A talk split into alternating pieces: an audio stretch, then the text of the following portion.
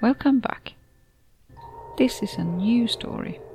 It's called Late Summer Barbecue. Set the scene, a bit of green. Night draws in, and the evenings are getting darker. Joe Cocker is playing on the portable stereo, perched on an overturned wooden crate beside the grill. Background music to laughter. Wine and beer, but not too much. It's the middle of the week. While a couple of partygoers still need to catch the last bus, others are more concerned with not being too inebriated to drive home. Long-time friends gather together, for who knows how many more evenings like this we will be allowed to enjoy this year. The grill is still glowing in the dark, keeping the chill of the night at bay when the dew is beginning to creep in. Jars with flickering tea lights are dotted all around the small garden. The light from the living room spills onto the patio. All the meat and sausages are gone, the veggie burgers and corn on the cob too. A few bits of wilted lettuce and stray pieces of tomato cling to the side of the glass salad bowl, while broken chips, cucumber, and carrot sticks decorate the remains of the dip dried pieces of fine bread and crumbs, the last of the guacamole mopped up. Quiet conversation among good friends, the atmosphere relaxed and laid back. Candle flames reflect in abandoned wine glasses on the table, a stack of dirty plates the dishwasher will take care of later by their side. Almost over, but not quite. Not yet. A bump in the road pulls me out of my reverie. My bike's been coasting and has slowed almost to a walking pace as the sloped run turns back uphill. I ease the bicycle into a low gear and pray it will not make a big racketing noise and draw attention to its rider. As I pass, I catch another glimpse, this time through the hedge. A midweek get together of friends, 'cause summer is short and autumn is fast approaching so make the most of it while you can. At work, almost everyone who has had a summer holiday has returned, hopefully feeling refreshed after their recreational leave. I hum along under my breath as I reluctantly speed up and away, trying to look as if I never saw a thing and have zero interest in their coziness, even if I did. Why would I? Just an amateur cyclist putting in some miles yet I feel more like the non guest, the accidental voyeur. The music follows me down the road in the otherwise still evening. Summer in the city is replaced by night calls. I feel my stomach ache and contract with unspoken longing. For who do I think I'm fooling? Who goes cycling at this time of an evening?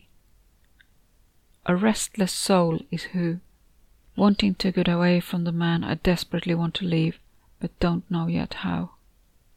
Away from the ever present flickering of the TV screen, filling the small flat with its sharp noise and intrusive pictures. Away where I can hear myself think, feel the peace of the trees in the wood that embrace the little used country lane that leads to the coast, and my favorite place to pause and get away from the world. So far, life hasn't exactly worked out the way I planned it. I was never the nature type, but I need to get away.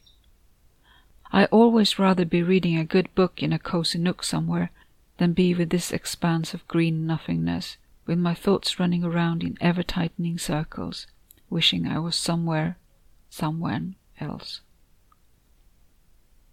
Someone else too, perhaps except on my own, with my trusty steed, pedaling until I'm too tired to think and my legs feel like jelly when I dismount, I'm okay. Though usually quiet, there is an ever present awareness within me of vulnerability, a sting of fear, of being unprotected. I'm fast on my pedals, but I'm no match for a boy racer or a car carrying someone under the influence. someone who wants to mess with me, or rather mess with any woman in her early twenties out on her own at night. I always wear baggy sweats over my cycling shorts, my hair tucked into the helmet, hoping the disguise will be enough to be mistaken for a man. If I take the car, my car, he gets suspicious and sometimes wants to come along. On my bike, I'm just adding miles, and I'm therefore legitimately off the hook. The car, although safer, does nothing to disperse my restlessness. It's a trade off or a gamble. Does that make me a gambler? I'm relieved and feel safer as I reach the end of the road. I walk my racer to be camouflaged by some shrubs and find myself somewhere to sit. Somewhere obscured from immediate view of anyone approaching, where I can still easily get away without attracting unwanted attention. This is my special place that he doesn't know about. When I'm sure all is still and I'm alone and no one is approaching, I make my way to the end of the wooden pier, sitting down and leaning against a stubby post in the hope that it makes me less conspicuous. The sound of waves lapping against the jetty is immediately soothing. It's a relief to be alone at the end of the day.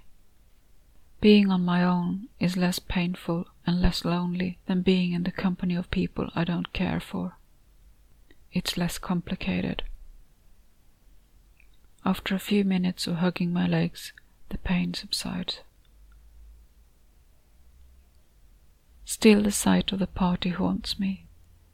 It reminds me of what I want so much but do not have to be surrounded by friends, people who love and see me and want to spend time in my company. There is the odd chirp of some bird and the buzz of an insect close by that I have either woken up or that shares my frequent insomnia, and I'm left wishing that I had enough friends to have such a barbecue, along with the money to host it and the lush garden to enjoy it all in.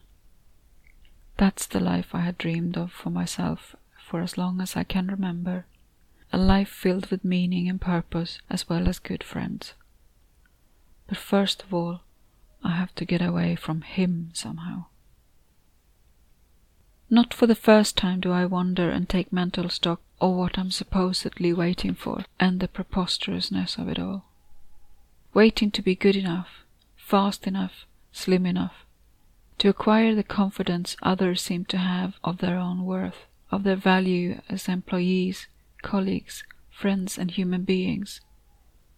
Yet I am unable to break out of or get past it. I'd like to find and live in a place of my choosing rather than availability, and for long enough to actually make friends and not just passing acquaintances. At the same time, I'm afraid to expose my current next to friendless self. It's easier to always be on the move as an excuse. I adore this flat, but I got to get away from that man. Small as it is, I don't earn enough on my own to keep it. Besides, I dare not ask him to move out. He's devious, and I'd never feel safe there again, even if I had the locks changed. There's always the walk from the car park, the entrance and the staircase, with unsuspecting neighbors holding the door open for a vaguely familiar face who's forgotten his key or the enter code. Besides, it's way too far from my place of work, so I'd still need to keep the car. I need somewhere that's fresh and just mine, a place with no lingering memories associated of fear and hopelessness of feeling trapped. I sit on the pier in the dark until I can face going home. My soul has been allowed to breathe and calm while my bum has gone numb. My physical restlessness finally banished by being away from it all and another seven miles in the saddle. Home again and to bed. Hopefully the man is already asleep or too caught up in a game to care. Tomorrow is another day. Another day of work, of gym, of scouring the newspapers on my lunch break for another place to live, one I can afford. When I'm safe, I can start thinking again about making friends and building a new life. As I pedal past at a more leisurely pace this time, the garden is now dark and quiet. The guests have left and the person of the house gone to bed. Before and above me, two bats are swooping.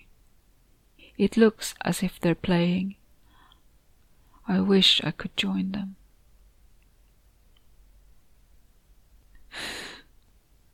I don't remember when I wrote this, but I do remember the incident who sparked it.